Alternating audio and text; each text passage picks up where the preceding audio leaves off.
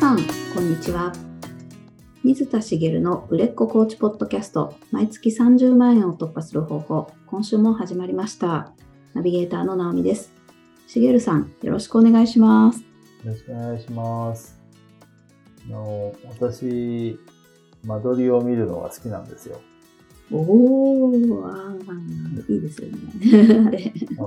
結構昔から好きで、実はあの、私、その土木工学科っていう、その、まあ、いわゆる大きなものを作る公共インフラだったり、まあ、道路を作ったり、うん、ダムを作ったり、もう、なんていうのかな、堤防を作ったり、橋を架けたり、あのそういったものを、大きなものを作る学問を学んできたんですけど、うん入り口は実は建築なんですよ。へー建物を建てる建築と、その、私が学んだ土木って近いジャンルで、えー実は大学も建築学科も結構受けたんです。ああ、そうなんですね。で、えっ、と、建築学科には行かなかったんですけど、建築学科を受けた、その、大元は間取りが好きだったことなんですよ。へえ。うん。何が好きかっていうと、間取り図を見て、あの、想像を膨らますとか、自分で自分の家の間取り図を書い、まあ手書きでね、ラフですけど書いてみたりするっていうのはよく昔から、小学校の頃からやってたんですよね。はい。で、まあ、その、生み出す想像、作り出す力っていうのは私は弱いので、どうしても似通った間取りになっちゃうんですけど、独創的で素敵な間取りができるかっていうと、そういうわけではないんですけど、いろいろ考えるのは好きで、ああ、こういうところいいなと思ったりとか、最近だとその、YouTube とかでも、こう、いいた、あの、お家をこう、間取りを紹介しながら見る物件の紹介なんてあるじゃないですか。はい。そういうのとかも好きなんですよね。うん。だから、あの、今でも興味はあるんですけど、はいい。つか建てられたらなぁなんて思ってるんですけど、うん。だから建てるときは注文住宅にしたいんですね。はい、はい。自由に間取りができるから。ああ、そういうことですね。はマンションだったり建て売りだと、間取りはもうできてるじゃないですか。うん。で、こう、いろいろ納得いかないところもありながら買うわけですよ。ああ、そうですよね。うん。でも一方で、注文住宅を建てるときに、まあよく耳にするのが、その注文住宅を建てて、こう理想の間取りにたどり着くのは、3回ぐらい建てなきゃいかん、できないみたいな話がよくあって、大体建ててから後悔したみたいな話はよく聞くんですよね。はい、うん。それは何かっていうと、まあ理想の間取りを1回で思いつくのって難しいっていうことなんですけど、うん。まあちょっとね、ここから本題に入っていく前段としてそのお話をしていきたいんですけど、実は。はい。うん。例えば、直美さんって、もし家を建てるとしたら、何か憧れてるものってあります？間取りとかでもいいし、こういう設備があったらいいなでもいいんですけど。冷暖房がなるべくかけなくても自然光とか、なんか空気と循環とかで、はいはいはい。こう電気代が浮く家がこう構造的な家がいいなあって思います。構造的はいに電気代が浮く。それはその太陽光をつけるとかじゃなくてってことですね。はい。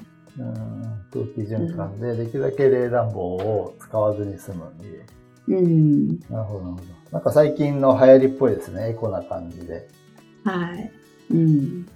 どうですかね？それって、叶えられそうですかね？いや。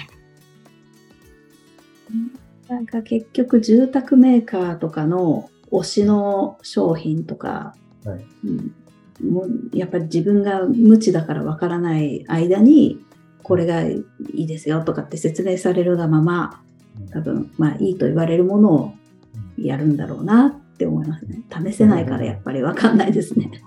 結構それ難しいところがあって、うん。まあその、冷暖房をつける方が結局はいいいいんですけど、うん。そうは言われないんですよ、多分。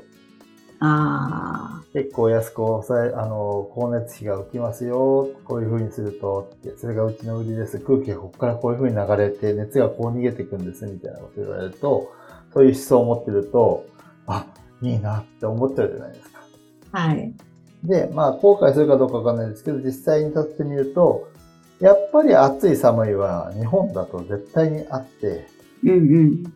多少はいいけど、エアコンとかは使うよねってなったりするんですよね。で最近の流行りで、あの、私がもしやるなら、その取り入れるかどうかって、いやー、難しいなと思ってるのが、実は、あの、全館空調ってやつですね。ああ。うん。要はエアコンをを各部屋に取り付けるんじゃなくて、家全体をこう温めたり、こう冷やしたりすることができるうんうん。っていうやつなんですけど、まあ調べていくと結構後悔してるって人も多いんです。おで全館空調のいいところって、お風呂場とかも、例えば寒い冬に温まってたりするので、ヒートショックっていうそのお年寄りが、その急にあ寒いところからお風呂に入って倒れちゃったりとか、うんそういったことがないとかっていう健康面でもいい面があったりするんですよね。うん。で、まあ、あの理想なんですけど、でも全館空調って部屋とかによって温度を変えづらかったり、うん。その結局、その全部を温めたり冷やしたりしないといけないので、電気代結局かかるよねっていうことがあったり、うん。同じ部屋にいても体感が違うわけじゃないですか。そうですよだね。けど、うんそこでピッピッってこう簡単にエアコンだと下げたり上げたりできるわけですけど、それがしづらいらしいんですよね。へえ。で、あとめちゃくちゃ乾燥するみたいええそれは知らなかった。な、みたいな話もあって、そういったデメリットまで具体的に考えていったら、どれがいいのかなみたいなのを、選択肢をそこで考えることができるんですけど、メメリットだけ挙げられて、あ、いいなと思ってつけちゃって後悔するみたいなことがよくあると思うんですよね。そうです。うんで、まあ他の例で言うと、こう、吹き抜けの家に憧れて、リビングに大きな吹き抜けをつけたのはいいんですけど、これもまた、あの、暑さ寒さの問題ですけど、いや、あの、天井が高すぎて、暑く、うんああの、エアコンつけてもなかなか下がらない、上がらない問題が出てきたりとか、うん。あと最近、まあ、都心だと流行りなのが2階にリビングを持ってくるみたいな。ああ、はいはい。最高、光の問題で2階の方がいいよねと。うん隣の家が近いけど2階だったら光が入りやすい。うん。あるいはそのプライバシーの観点からも一番過ごすリビングで、が1階にあると見えやすいけど、2階だと2階の底の部屋を見れる家ってあんまなかったりするわけですよね。だからそういった意味でも2階に持ってきたいっていう人が多かったりする。うん、で、なんで2階に持っていくのが流行ってるかっていうと、結局スペースの問題で、玄関とかそういったものと、リビングを一緒にしちゃうと、空間がやっぱ狭い土地の中に建てようとすると、リビングが小さくなりがちなんですよね。うんうん。それを大きく取ろうとすると、玄関とか絶対1階になきゃ、車庫とか1階になきゃいけない機能のものを1階に持ってきて、2階をその広く取れるっていうことになるわけですよ。うんっ。ていうのもあるので、まあ、やるんですけど、2階にリビングがあるデメリットって何か知ってます？買い物したものを全部2階までこう食料品とか運ばなきゃいけないとか。そう、荷物の上げ下げですよね。やっぱはいりリビングに持っていくものが多いので、リビングがあるってことはイコールキッチンがあるってことですから、うん。そういう上げ下げもあるし、あと荷物の受け取りとかも意外とストレスらしくて、要は、ピンポンってなったら、2階から階段を降りなきゃいけないんですよ、わざわざ。そうですね。相手も待たせるし、こっちもこっちでめんどくさいんですよね。うんうん。毎回降りて上がってをしなきゃいけない。うんとかっていうのもあるので、意外と、こう、こう、ね、1階にしときゃよかったなと思う人が多いらしい。あと、年取ってくると、やっぱり階段の上り下りって嫌なので、1階にあったら、その、ほとんどの時間を過ごすのがリビング。まあまあ、生活スタイルによりますけど、一番時間を過ごしやすいリビングと玄関が別にあ、あの別の階っていうのは不便だなって思うことがやっぱり多いということらしいんですよね。うんうんみたいに、こう、いいなと思ったけど、実際は取り入れると後悔することって多いみたいなことがあるんですけど、うんなんでこれが起こるかっていうと、まあ、その、生活してみないとわからないっていうのが正解なんですけど、言ってしまえば想像力の欠如なんですよね。うんうんうんうんそうですね。ちょっと辛辣な言い方になるけど、生活してみればわかんないんですけど、生活を想像すればわかる範囲のことなんですよ、今のことって。だって生活の経験はね、年齢分あるわけじゃないですか。で、憧れたものに対してそれを経験したことがないだけで、うんで、今はネット社会なので、想像さえできれば、そその問題があるのかどうかって、調べに行けるわけですよ。うんうんで、本当に、例えば、先ほど、直美さんが言われた例で言うと、実際どうなのかっていうのは、例えば建てる前に、実際に使われているお宅をを訪問させてくれとかっていうこともメーカー側に頼めるはずなんですよね。ああ。で、そういうのに親切に対応してくれるメーカーだったら、信頼を受けそうじゃないですか。うん。前回のブランドの話じゃないですけど、信頼関係の話じゃないですけど、うん。そういうこともあるし、実際に想像できればできることっていうのは多いはずなんですよね。うん。うん。だけど、そこまで想像せずに、いいって言われるから進められるがままに取り入れたりとかして後悔するみたいなことはよくある。はい。で、まあ、後悔っていうことじゃないですけど、コーチングでも多いんです。ここからがようやく本題ですけど、はい。想像力が欠如してるなと思うこと、クライアントさんが。おーはい。例えば、クライアントさんが何かしこういうことをしたいんですとか、逆に、こういうことがうまくいかないんですって言ってるけど、それってちゃんと想像して考えた結果ですかっていうと、十分考えられてなかったり、っていうケースは多いんですよね。うんうんうん。はい。まあ、うまくいかないって言ってるケースで言うと、おこれがうまくいかないって言ってるけど、それの何がうまくいかないのっていう言うと、うんとか、これが嫌なんですって言ってるけど、何が嫌なのって聞いていくと、嫌な部分が初めて分かってきたり、例えば仕事が嫌って言ってるけど、仕事の何が嫌かって人によって全然違うじゃないですか。はい。もう仕事の内容はとにかく嫌なんだと。営業が嫌でしょうがないんだとうんいうのと、職場での人間関係が嫌なのって全然違うけど、とにかく今の仕事が嫌なんですって言ってる人がいて、そこの何が嫌か。例えば営業が嫌なんだったら営業の何が嫌なのか。本当は営業が嫌なんじゃなくて、営業、その会社の営業のやり方のこういう部分が自分が苦手なんだとかね。うん例えばゴリ押しの営業をする会社に勤めてて、うん営業、ゴリ押し営業が嫌なのに、うんで、その人は実は人とのコミュニケーションとっても上手で、営業は向くんだけど、その会社の営業が向かないだけとかね。うんあと、あの、商品が嫌っていうケースもあって、営業の場合。自分が売りたいものなら売れるんだけど、うん売りたくないものを売ってるんだっていう保険営業とかね。はい。あるわけですよ。うん。だったら自分がね、進めたいものを進めればいいので、う自分が好きなものとかを売る方に行ったらいいんじゃないですか。女性だったらその、自分が気に入ってる化粧品の会社に勤めて、そこでの営業だったら、いや、ここのって本当にこういいんですよって言えば、あの、あ、それだったらやりたいですっていう人がいるわけですよ。うんうん。でなのに、ねちゃんと考えもせず営業が嫌だって言ったりする。みたいなことがあるわけですよね。なるほど。はい。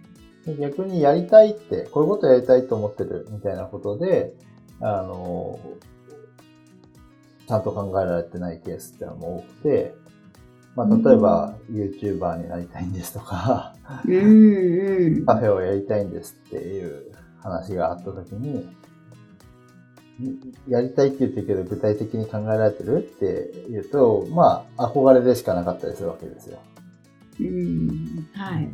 で、まあ実際にこうカフェをやりたいって言ったクライアントさんも過去にも何人もいらっしゃって、具体的にあの将来はやりたいみたいなので、こうその段階では憧れだけだったりすることも多いんですけど、いつまで経っても憧れのまんまで一生やらないんだろうなっていうケースも多いわけです。ああ、理想ですね。はい。で、具体的なカフェ経営を想像していると、想像した上でもやりたいかどうかっていうのも違うわけですよ。うん。やりたいと思うは人もいれば、い、や、それだったらちょっとなーみたいな人もいるわけです。い。うんうん。憧れだけでカフェ経営って言いますけど、カフェ経営って実は、その、飲食経営の中でも難しいジャンルなんですよね。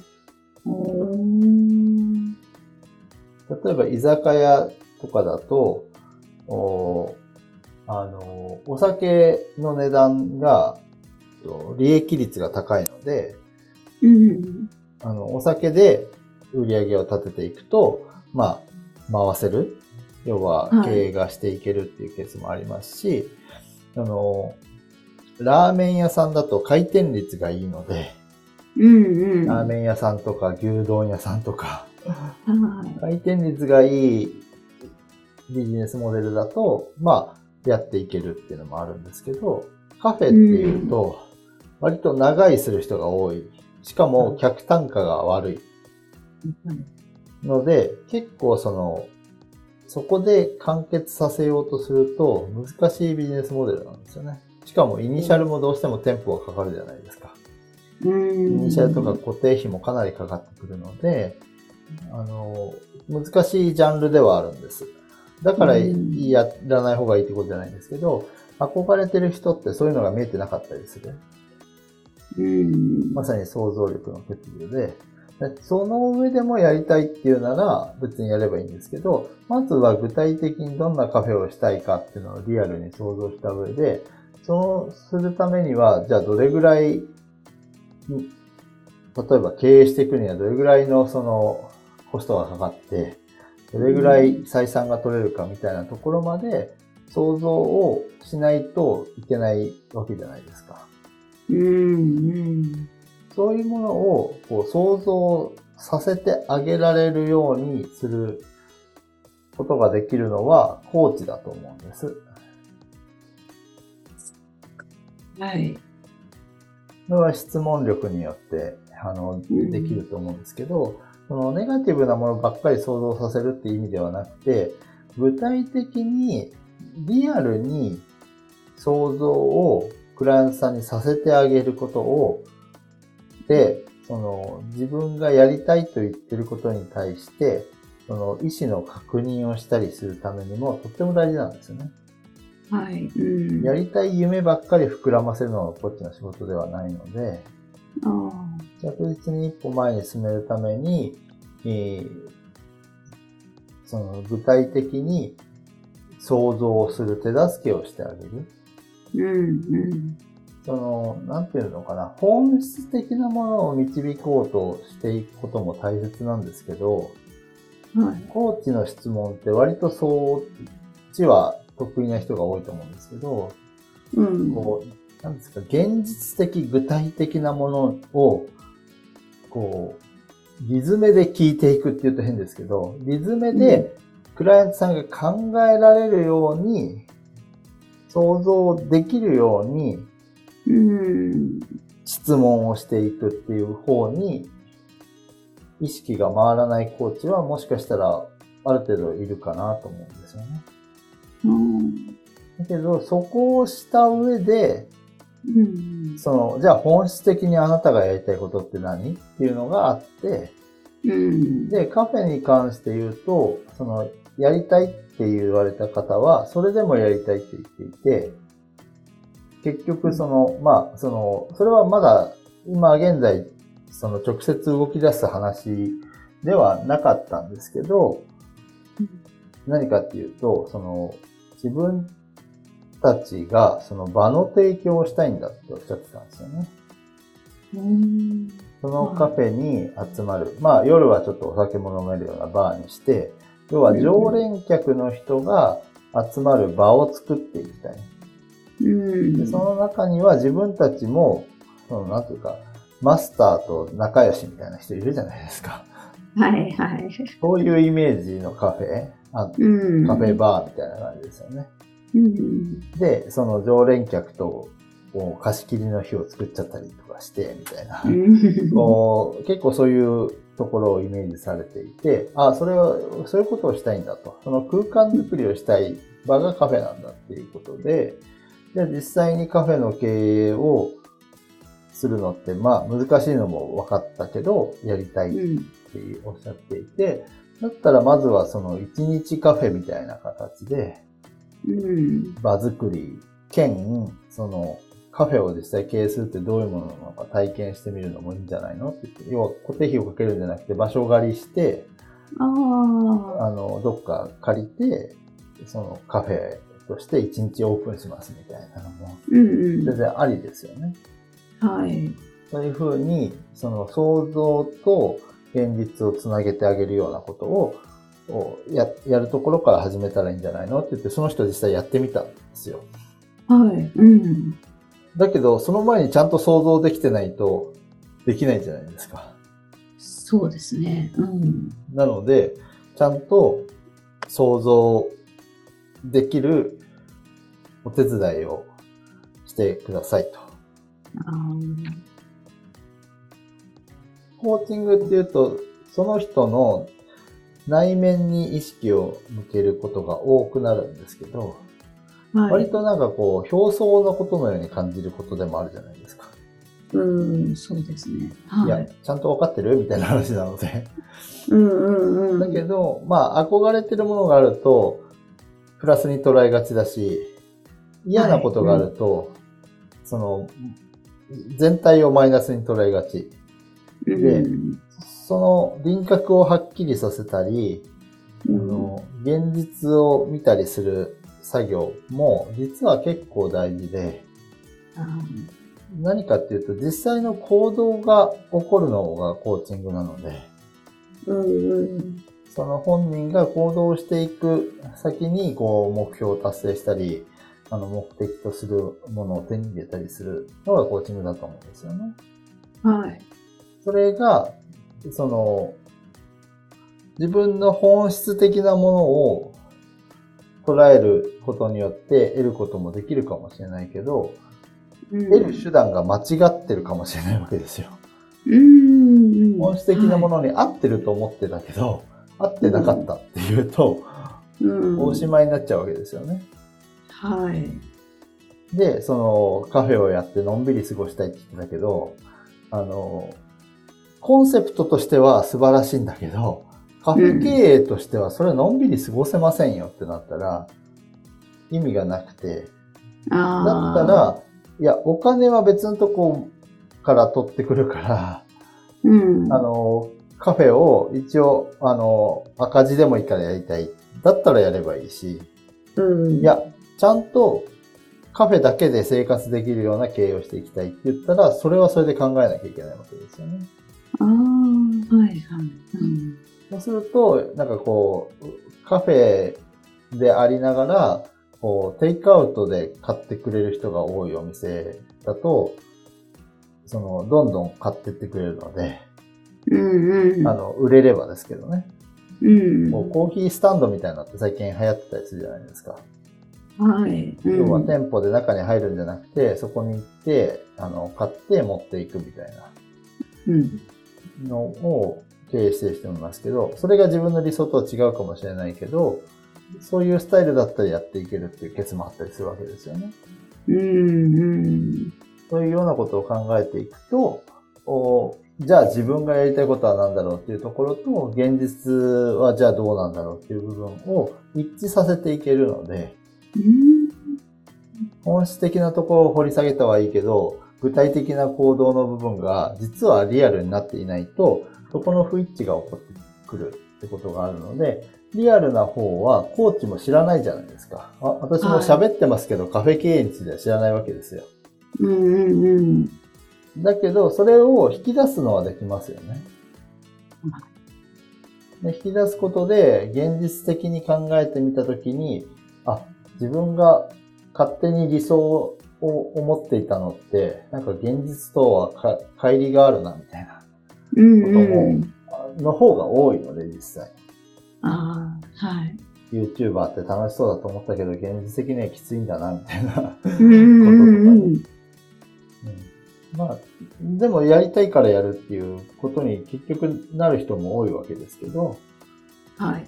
そこで、その、より良い方法を選択できたりとか、別の手段によって夢を叶えることもできたりするわけですよね。あの、そうですよね。うん。ということにつながるので、リアルに物事を考えられるサポートをしてあげるっていうのが実は大事で、要はしっかり考えれば、あの、一軒目のお家でも理想に近いものはできる可能性はあるわけですよ。ああ、はい。うん。だけどちゃんと考えてないから、あの、流されてそうなっちゃうでしょっていう話になるわけなんですけど。それと同じ。で、その、しっかり考えるのも、その、コーチングでは、こう、自分と向き合う時間がやっぱ増えるので、そっちを考えがちだけど、自分が思ってることと現実をアジャストさせていく作業っていうのも、コーチがやってあげてくださいねっていうことです。だすると、その憧れだけが大きく膨らんで。リアルでものすごく欠如しちゃうことがあるってことですよね。そうですね。で、うん憧れを大きくするのはとても大事なことですから、それはやってあげてほしいんですけど、うん憧れを達成する手段が今思ってることとイコールとは限らないわけですよ。ああ、はい。カフェで達成したかった憧れは何かっていうと、こういうことですっていうのがあった時に、じゃあカフェじゃなくてもできるんじゃない？だったら、カフェである必要はなくなるわけですよね。ああ、そうですね。カフェって形考えてたけど確かに違うかもみたいな。うんとうん。思えば、あの、違う形になるかもしれないし、うんっていうことですよね。っていうのをちゃんと、あの、考えるように、こう、仕向けてあげることが大切。というお話です。確かに、一人ではちょっと苦手な人が多いですね。なかなかできないですね。それと、こうやっぱり自分の枠にとらわれちゃうので、客観的にコーチが見てあげたときに、こう、こう客観的な質問をしていくことで、あ、その部分考えてなかったみたいなのがいっぱい出てくるんですよね。ああ、本当ですね。ですので、ぜひ、そういったところを助けられるコーチになっていただきたいなと思います。なるほど。ありがとうございますあ。りがとうございます。それでは最後にお知らせです。売れっ子コーチポッドキャスト毎月30万円を突破する方法では皆様からのご質問を募集しております。コーチとして独立したい、もっとクライアントさん集めたい、そんなお悩みなどありましたら、しげるさんにお答えいただきますので、どしどしご質問ください。ポッドキャストの詳細ボタンを押しますと質問フォームが出てきますので、そちらからご質問をいただければと思います。それでは今週はここまでとなります。また来週お会いしましょう。しげるさん、ありがとうございました。ありがとうございました。